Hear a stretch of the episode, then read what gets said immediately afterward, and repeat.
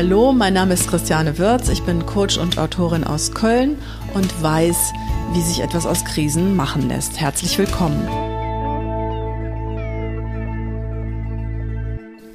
Wir befinden uns bei einer lieben Kommilitonin von mir, eine Ex-Kommilitonin von mir. Ich habe vor äh, sehr vielen Jahren mal Geschichte studiert in Mainz zu Hause bei ihr. Das ist in der Nähe von Mainz. Und äh, diese Ex-Kommilitonin ist Sibylle Mantel. Sie ist Studienrätin. Oberstudienrätin. Oberstudienrätin. Ähm, und äh, an welcher Schule? Am Gymnasium Mainz-Oberstadt. Mhm. Und wir haben uns vor kurzem wieder getroffen und so ein bisschen äh, Geschichten ausgetauscht, was das Leben so mit uns gemacht hat. Und ähm, da hat sie mir eine ganz tolle Geschichte erzählt. Und zwar eine, die halt Mut macht und Hoffnung gibt und äh, die ich äh, euch nicht vorenthalten möchte und die wir jetzt langsam entdecken wollen. Es hat was zu tun mit einer Diagnose, sag ich jetzt einfach mal. Ich lasse jetzt bewusst mal äh, den Terminus Krankheit weg. Oder wie gehst du für dich persönlich damit um, Sibylle? Ich glaube, das ist genau der Punkt. Was ist Krankheit? Vieles wird als Krankheit beschrieben was einfach nur, ähm, ja, in meinem Fall ging es halt um Allergien und deren Folgen. Und das ist für mich eigentlich nicht Krankheit. Und dass mich Menschen als krank betrachtet haben, obwohl ich mich selber nicht als krank gefühlt habe, das ist, glaube ich, vielleicht eins der springenden Punkte bei dem, was wir so besprechen wollen heute. Okay. Jedenfalls, äh, als ich dich kennengelernt habe, als wir so in den 20ern gewesen sind, in unseren 20ern gewesen sind, lange sehr, da hattest du schon ein bisschen damit zu kämpfen und ähm, wie hat sich das dargestellt? Eigentlich von klein auf. Ich kenne das gar nicht anders. Ich weiß nur, dass eine Cousine zu mir sagte, ich finde es schade, dass ich dich nur krank kenne. Und ich war ganz überrascht, also da war ich eine junge Erwachsene, weil ich mich ja selber gar nicht als krank wahrgenommen habe. Wenn man chronisch krank ist von Kindheit an, dann ist es ja die persönliche Normalität. Und äh, ich glaube, jede Entwicklungsaufgabe ist, mit der eigenen Normalität klarzukommen. Und ich bin auch immer überrascht gewesen, wieder im, auch später in meinem Leben, wie Leute das gesehen haben, wo ich selber sage, das ist vielleicht eine Einschränkung und ich kann manche Sachen nicht machen, aber ich führe doch ein selbstbestimmtes Leben. Und äh, Krankheit ist für mich dann, wenn man so stark eingeschränkt ist, dass man eben nicht mehr für sich selber sorgen kann, äh, auf Hilfe anderer angewiesen ist. Und das war ich ja nie. Mhm. Wie hat sich das denn geäußert? Also du hast gesagt, hast von Allergien gesprochen. Genau. Waren das Lebensmittelallergien und wie hast du darauf reagiert? Also es fing halt damit an, dass ich von klein auf chronische Bronchitis und ähnliches hatte. Und dann kam später so eine Diagnose wie ähm, Heuschnupfen-Pollenallergie. Dann hatte ich Asthma, also aus der, aus der Bronchitis hat sich Asthma entwickelt, vorwiegend auf ähm, Hausstaub, Tierhaare, Pollen. Dann wurde das behandelt und es gab diesen berühmten Wechsel, nämlich von dem Asthma hin zu einer Neurodermitis und von Schwerpunkt Pollenallergie auf Schwerpunkt Nahrungsmittelallergien. Das heißt, ich habe ab dem 15. Lebensjahr etwa äh, stark eingeschränkt gelebt ähm, durch Diätleben, weil ich eben diese Lebensmittelallergien hatte. Und das ist wesentlich schwieriger als zum Beispiel eine Pollenallergie, äh, die ja viele Leute haben, die auch akzeptierter ist. Aber damals war es auch ein ganz großes Problem, dass man als seltsam gilt, wenn man irgendwelche Lebensmittel nicht verträgt selbst mit starkem Diätleben war diese ähm, Neurodermitis nie ganz weg. Und ähm, das Interessante ist, dass die meisten Leute glauben, Asthma sei schlimmer als Neurodermitis, weil sie denken, Neurodermitis sei ja nur was Äußerliches. Das stimmt aber nicht. Also mein eigenes Erleben ist, ein Asthmaanfall kann ich viel leichter behandeln. Asthma-Medikamente wirken besser während eine Neurodermitis ganz, ganz schwer zu behandeln ist und man auch das Aufbauen einer Neurodermitis im Laufe von ein paar Wochen dann kaum stoppen kann. Das heißt, ich habe mehrfach als sehr junger Mensch, also ab 15 etwa, so starke Neurodermitis-Schübe gehabt, dass ich eben auch das Gefühl hatte, dem vollkommen ausgeliefert zu sein. Alles, was man dagegen versucht zu tun, hilft kaum was, weil die Neurodermitis immer schlimmer wird. Ja. diese Vorstellung, das sei was Äußerliches, das stimmt einfach nicht, weil es eben auch mit einer schweren Neurodermitis, mit, mit Schmerzen verbunden ist, mit nicht durchschlafen können, Dann kommt irgendwann so dieser Punkt, dass es heißt, ja, das ist ja nur psychisch bedingt oder das ist ja nur psychosomatisch, wo sich bei mir als Jugendliche die Vorstellung festgesetzt hat, wenn ich nur stark genug dagegen ankämpfe, wenn ich nur genug Willenskraft habe, dann werde ich das los, weil eigentlich habe ich ja gar nichts. Und ich glaube, dass bis heute äh, diese Vorstellung von psychosomatischen Krankheiten den Leuten deshalb zu, sehr zu schaffen macht, weil damit suggeriert wird, dass sie ja eigentlich gar nicht wirklich krank sind, sondern eigentlich vielleicht versuchen, Aufmerksamkeit zu bekommen. All solche Sachen kriegt man dann erzählt. Ja. Und vor allem, dass man es ja mit der eigenen Willenskraft bekämpfen könnte. Und eigentlich bin ich ein sehr willensstarker Mensch und habe dann auch tatsächlich versucht, mit, meinem, mit meiner Willenskraft das zu bekämpfen. Hm. Hat aber alleine wahrscheinlich nicht gereicht. Aber warte, ich will noch eine Zwischenbemerkung machen. Wie ist es für dich heute, bevor wir weiter in der Geschichte äh, äh, gehen? Wie ist es für dich heute? Heute hat ja fast jeder eine Nahrungsmittelallergie. Also das ist ja irgendwie von Gluten über sonst irgendwas und es überschlägt sich ja fast. Und je jünger die Leute sind, desto mehr haben die irgendwelche Unverträglichkeiten bis hin zu, ich weiß nicht was für Allergien. Also ich bin mir sicher, dass du jetzt nicht darüber lachst, aber eine gewisse Genugtuung empfindest, mhm. dass du sagst, ähm, ich war halt einfach ein bisschen zu früh und die haben mich nicht verstanden. Also ich, ich sehe es eher als eine positive Entwicklung, dass es heute eben als wirklich ein somatisches Problem gesehen wird, als ein echtes medizinisches Problem. Ich erinnere mich an eine Klassenfahrt, da waren von 25 Kindern fünf mit irgendwelchen Nahrungsmitteleinschränkungen und heute, heute trifft man kaum noch auf Barrieren. Also jeder Jugendherbergskoch stellt sich selbstverständlich darauf ein. Äh, als ich damit angefangen habe, war das war eigentlich die, die Haupthürde, ähm, immer sagen zu müssen, ich vertrage das aber nicht, dann wird man, wurde man komisch angeschaut, ich brauche was anderes zu essen, das war immer schwierig und mein Leben war eigentlich nicht eingeschränkt. Ich habe das nie als Problem empfunden, Sachen nicht essen zu können, sondern die Teilhabe, von der heute so viel gesprochen wird, war halt ganz schwierig. Kann ich mit auf Klassenfahrt? Wie kriege ich das mit meinem Essen dort äh, geregelt? Kann ich mit auf irgendeine Jugendfreizeit? Nein, kann ich nicht, weil es ist so kompliziert mit meiner, äh, mit meinen Allergien da. Und äh, selbst eine private Party, wo man dann da sitzt und es wird ein Dreigangmenü aufgetischt und ich kriege ein Käsebrot angeboten, das sind Dinge, die sich mir tatsächlich eingebrannt haben. Und das passiert heute nicht mehr und da glaube ich, haben wir wirklich einen großen Fortschritt. Also mich freut das, äh, dass heutzutage den Leuten kaum noch so etwas begegnet. Kann ich gut verstehen. Und dann nochmal zurück zu, zu deiner Willenskraft. War die trotzdem wichtig? Also, ich habe. Oder inwiefern? Ja, genau. Also, eine Sache habe ich gelernt. Ich habe mir irgendwann geschworen, mit vielleicht 16 oder 17, ich mache trotzdem alles. Ich lasse mir von den Allergien nichts in meinem Leben, was ich gerne machen möchte, nehmen. Und da musste ich dann feststellen, dass das nicht geht, dass ich also an Grenzen gestoßen bin, Auslandsaufenthalt im Studium, ähm, Studienreise nach Israel, die ich nicht machen konnte, weil es von der Ernährung her äh, nicht möglich war, Einschränkung durch viele Klinikaufenthalte, die ich hatte, dass ich dann gelernt habe, man muss manchmal auch Pläne aufgeben und mit dem Kopf durch die Wand hilft nicht, wenn man gesundheitliche Probleme hat. Das muss man akzeptieren. Und im Nachhinein sehe ich dass ich zwar Dinge aufgegeben habe, zum Beispiel so etwas wie Promotion. Ich habe ein ganz seltsames Problem. Unter anderem bin ich allergisch gegen Schimmelpilze in alten Büchern und konnte deswegen nicht, wie das unser gemeinsamer Professor, der Professor Konrad Fuchs, der ja. hätte gerne gehabt, dass ich promoviere. Ja. Das konnte ich nicht, weil ich gar nicht in Archiven arbeiten konnte. Mhm. Also ich habe mit Ach und Krach überhaupt mein Staatsexamen machen können. Das war schon ähm, schwierig weil diese Schimmelpilzallergien dann sich vor allem im, im Augenbereich ähm, bemerkbar gemacht haben, sodass ich also nicht länger als drei, vier Stunden am Tag arbeiten konnte. Das heißt, ich habe zum Beispiel den, den großen Wunsch zu promovieren aufgegeben, sage aber im Nachhinein, das wären letztlich vielleicht drei, vier oder auch fünf Jahre gewesen. Da hätte ich irgendwas rumgeforscht, was dann vielleicht zehn Leute interessiert hätte.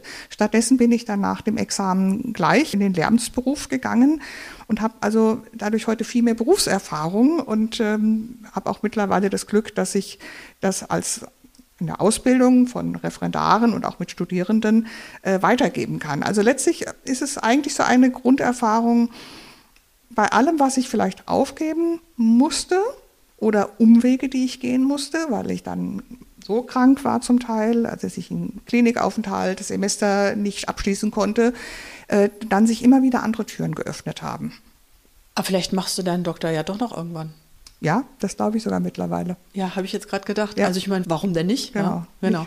Äh, manchmal ist es ja so, dass äh, irgendwelche Wünsche, die man hat, die muss man einfach ein bisschen äh, zur Seite stellen und dann irgendwann kommen sie dann doch noch wieder und plötzlich muss man gar nicht mehr kämpfen oder so. Ganz komische Sachen, ne? Genau. Ja, und wie war das jetzt? Du hast viel weniger praktisch mit dem Thema zu tun, immer noch ein bisschen, ne?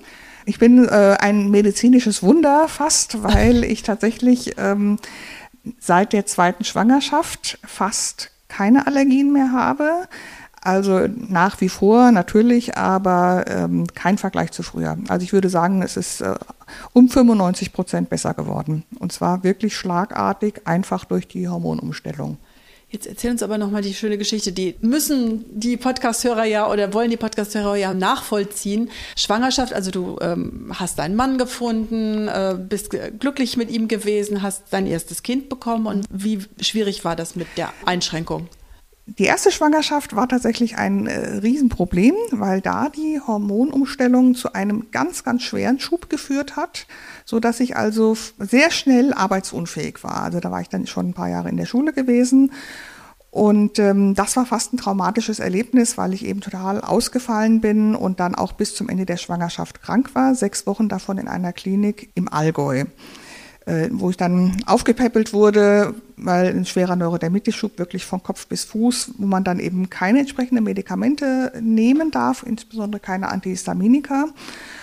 Und das heißt, die erste Schwangerschaft war eigentlich eine Katastrophe, wobei ich zu dem Zeitpunkt schon etwas ganz Wichtiges gelernt hatte, nämlich dass ähm, Auszeiten nehmen, Klinik, besonders auch Klinikaufenthalte, nicht gestohlene Zeit ist, sondern geschenkte Zeit.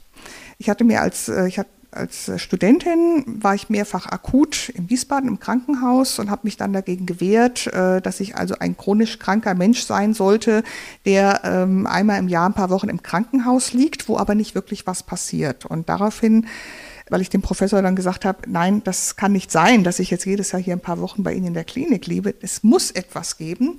Dann hat er gesagt, äh, ja, es gibt so eine Klinik in Davos. Und dann äh, war es tatsächlich möglich, dass ich dort mehrere Klinikaufenthalte hatte. Und beim ersten Klinikaufenthalt in Davos habe ich noch mit Thomas Mann versucht zu arbeiten. Ich habe auch Germanistik studiert unter anderem und habe dann aber gemerkt, äh, nein, das bringt überhaupt nichts, äh, bei so einem Klinikaufenthalt etwas arbeiten zu wollen. Und es war für mich ganz schwierig, wegzukommen von diesem Anspruch, permanent etwas zu leisten, permanent etwas Neues zu lernen und so weiter. Und beim zweiten Klinikaufenthalt habe ich tatsächlich überhaupt nichts mehr mitgenommen und habe dann äh, wirklich das Erlebnis gehabt, äh, sechs Wochen in der Klinik ohne irgendwelche, ja, ohne irgendwelche Arbeit, Studium, dass das eben eine geschenkte Zeit ist, weil das äh, nur für mich ist und dass es eine, für eine Lebenserfahrung sein könnte, die mir später hilft. Und so sehe ich das eben heute, dass mir all die Zeiten, die ich in Kliniken verbracht habe, und auch die, diese Auseinandersetzung mit dieser ja, Krankheit in Anführungszeichen, weil ich sehe es ja nicht als Krankheit, sondern meine Normalität, die Auseinandersetzung damit hat mir aber einen unglaublichen Erfahrungsschatz mitgegeben, der gerade in meinem Beruf, aber auch privat oft sehr hilfreich ist. So, und das war jetzt äh, in der ersten Schwangerschaft, also auch wieder sechs Wochen Klinik was dann eigentlich eine wunderbare Zeit war. Und danach war ich weiter krankgeschrieben und hatte eigentlich auch eine ganz äh, schöne, entspannte Zeit, wo nicht klar war, wie wird es sein nach der Geburt. Und nach der Geburt vom ersten Kind war der gesundheitliche Zustand eigentlich wieder wie vor der Schwangerschaft. Also nicht besonders dramatisch, aber auch nicht wirklich gut. Das heißt, jeder kannte mich zu der Zeit, weil eine sehr sichtbare Neurodermitis im Gesicht war, ähm, mit diesen Hautproblemen. Ja, und dann ist jeder davon überzeugt gewesen, dass wir garantiert kein zweites Kind kriegen würden. Und, äh, und dann war ich sehr irritiert über die Reaktionen, als ich dann doch wieder äh, schwanger war, weil ganz viele Leute gesagt haben, was, nach den Erfahrungen in der ersten Schwangerschaft, ähm, war es auch völlig klar, die zweite könnte genauso sein. Und ich war dann total baff, weil äh, ich habe gesagt, es sind doch nur ein paar Monate, wo ich davon ausgehe, dass es mir äh, schlecht geht. Aber ich bin trotzdem ein Mensch, der ein selbstbestimmtes Leben führt. Ich bin nicht auf Hilfe anderer angewiesen. Ich war ja kein Pflegefall oder sowas in der Zeit. Und für dieses, was für mich ganz wichtig war, ein zweites, oder was wir uns gewünscht haben, ein zweites Kind, war ich, was für mich gar kein, es war auch kein, kein Opfer die Bereitschaft zu haben, vielleicht ein paar Monate wieder einen sehr, sehr schlechten Hautzustand zu haben, der natürlich quälend ist, mit Schlafstörungen einhergeht, äh, insbesondere die Umwelt. Man wird immer angeschaut, oh je, wie, wie schrecklich sieht man aus und all dieses in einer Gesellschaft, die sehr von Äußerlichen geprägt ist. Aber davon hatte ich mich längst vorher frei gemacht. Eigentlich mit, mit 16, 17, mit Anfang 20 aller spätestens bin ich mit dem Thema ähm, haben andere Leute ein Problem damit, mich anzuschauen, nur weil ich eine schwere Neurodermitis habe, bin ich durch gewesen. Und das hat mich aber eigentlich schockiert, dass viele Leute überrascht waren, dass ich dieses Risiko eingegangen bin, ähm, wieder über Monate diese ähm, schwere, schwere Form von Neurodermitis mit eventuell Klinikaufenthalt und so auf mich zu nehmen. Und ähm, viele Leute waren auch schon bei dem ersten Kind überrascht, so nach dem Motto, ja, aber das Kind hat doch ein ganz hohes Risiko, das auch zu kriegen. Und er war ich immer so ganz überrascht, dachte, äh, ja und? Äh, ist mein Leben nicht lebenswert? Und das heißt, wie, das war eigentlich das, was ich gerade durch die Kinder, durch die Schwangerschaften sehr stark erlebt habe, dass viele Leute glauben, ein Leben mit dieser Einschränkung, ja, ich hatte immer Einschränkungen, wir konnten viele Sachen nicht machen, die tollen Reisen, wegen des Essens, ähm, ich konnte nur bestimmte Öko-Klamotten tragen. Äh, ich kann mich noch nie schminken. Ich habe mich in meinem Leben zwei, dreimal geschminkt und so schlimm reagiert, dass ich es danach gelassen habe.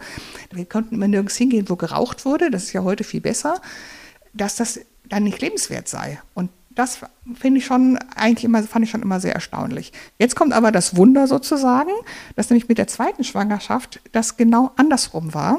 Das erste Kind war ein Junges, das zweite ein Mädchen. Es gibt aber keine Statistiken, ob das wirklich meine Vermutung ist. Ich glaube eben, oder meine Vermutung ist, dass die hormonelle Umstellung so anders war, dass tatsächlich dann mit der zweiten Schwangerschaft die Allergien äh, ganz, ganz gering geworden sind.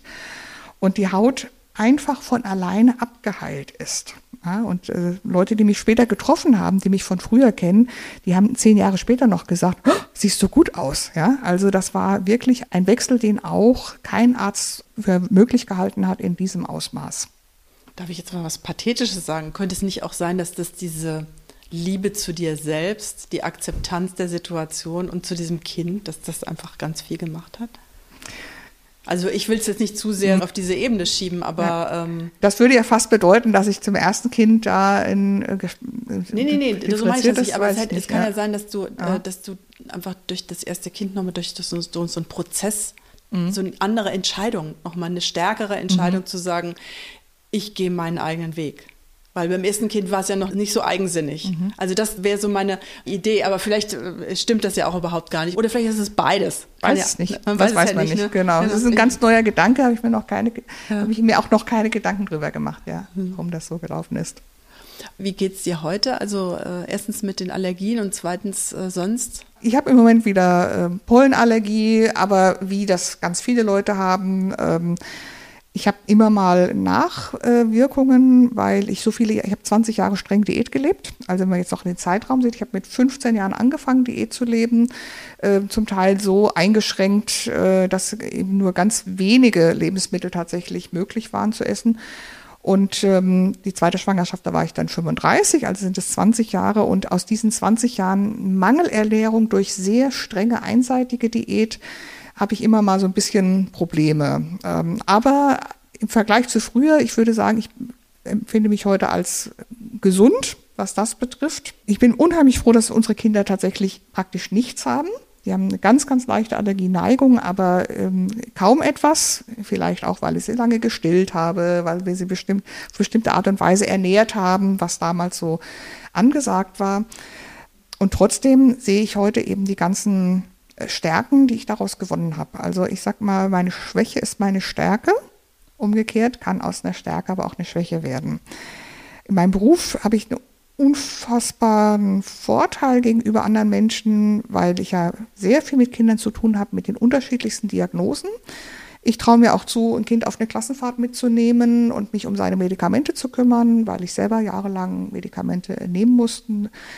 Ähm, kann aber auch mal sagen, äh, also ein Asthma ist kein Grund, dies und das nicht zu machen. Ja, also manchmal bin ich dann auch durchaus hart und sage, nee, packen Sie mal Ihr Kind nicht so in Watte und äh, das wird dem schon nicht schaden. Im Gegenteil. Ja, dem Kind also auch was, was zutrauen und zumuten. Das, äh, da habe ich auch einen, einen Vorsprung gegenüber anderen Kollegen, die, ich sag mal, diese ewig gesunden Menschen, die ähm, trauen sich vielleicht manche Sachen auch gar nicht zu sagen. Damit hast du meine äh, Schlussfrage eigentlich schon beantwortet. Aus Krisen zum Glück kannst du bestimmt unterschreiben, oder? Ja, als junger Mensch habe ich das ja nicht als Krise, weil das ja auch ein längerer Zustand. Ich würde sagen, was ich jetzt eben in Corona gemerkt habe in den ersten Wochen, wo alle plötzlich äh, zusammengebrochen sind, weil sie alles Mögliche nicht mehr konnten und durften, da habe ich äh, plötzlich gemerkt, äh, mir macht es eigentlich gar nichts aus, ein paar Wochen sehr eingeschränkt zu sein, obwohl ich eigentlich ein geselliger Mensch bin, weil ich gelernt habe, mein Leben ist reich, auch wenn ich nicht alles gleichzeitig machen kann. Also wenn man stark eingeschränkt ist durch Diätleben, dann war irgendwann meine Erkenntnis, ich bin aber trotzdem satt geworden und ich hatte immer noch eine Auswahl. Ja, ich musste nicht jeden Tag eine Schüssel Reis essen, wie Millionen Menschen auf der Welt. Und ähm, in der Corona-Zeit, ich sage mir nie, und das habe ich durch die Allergien gelernt, niemals sagen, was man nicht kann, sondern schauen, was darf ich aber, was kann ich alles.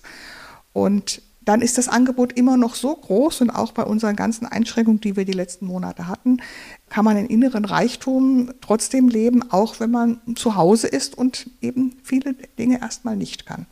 Wäre das dein Tipp für die Leute, die sich gerade nicht nur wegen Corona, aber die sich gerade in Krisensituationen befinden, möglicherweise noch stärker ja. durch Corona? Denn manchmal ist es ja eben so, dass das einfach noch ein paar Krisen ja. praktisch herauskitzelt. So. Genau. Auf jeden Fall immer schauen, was geht und nicht dieses, was geht nicht. Ja, sondern auf das Positive fokussieren, was kann ich trotz allem machen und sich eben nicht runterziehen mit diesem, oh, ich darf dieses nicht und darf jenes nicht oder kann das gerade nicht machen. Und vielleicht auch die Dankbarkeit, die du jetzt ausstrahlst?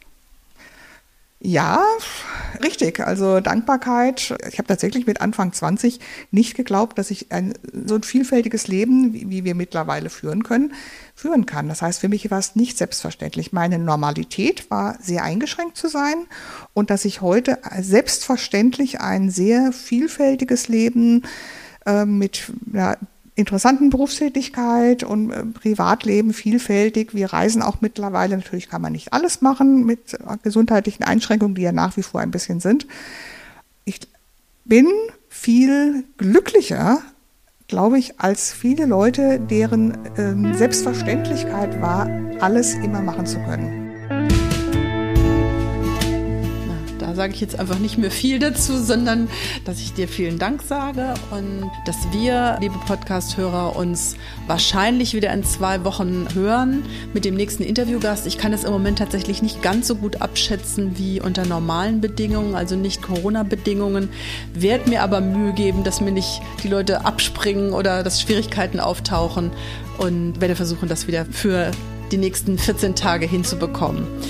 Ja, und damit ähm, sage ich euch Tschüss, haltet euch wacker und äh, kommt aus eurem Krisenhaus und äh, bleibt gesund.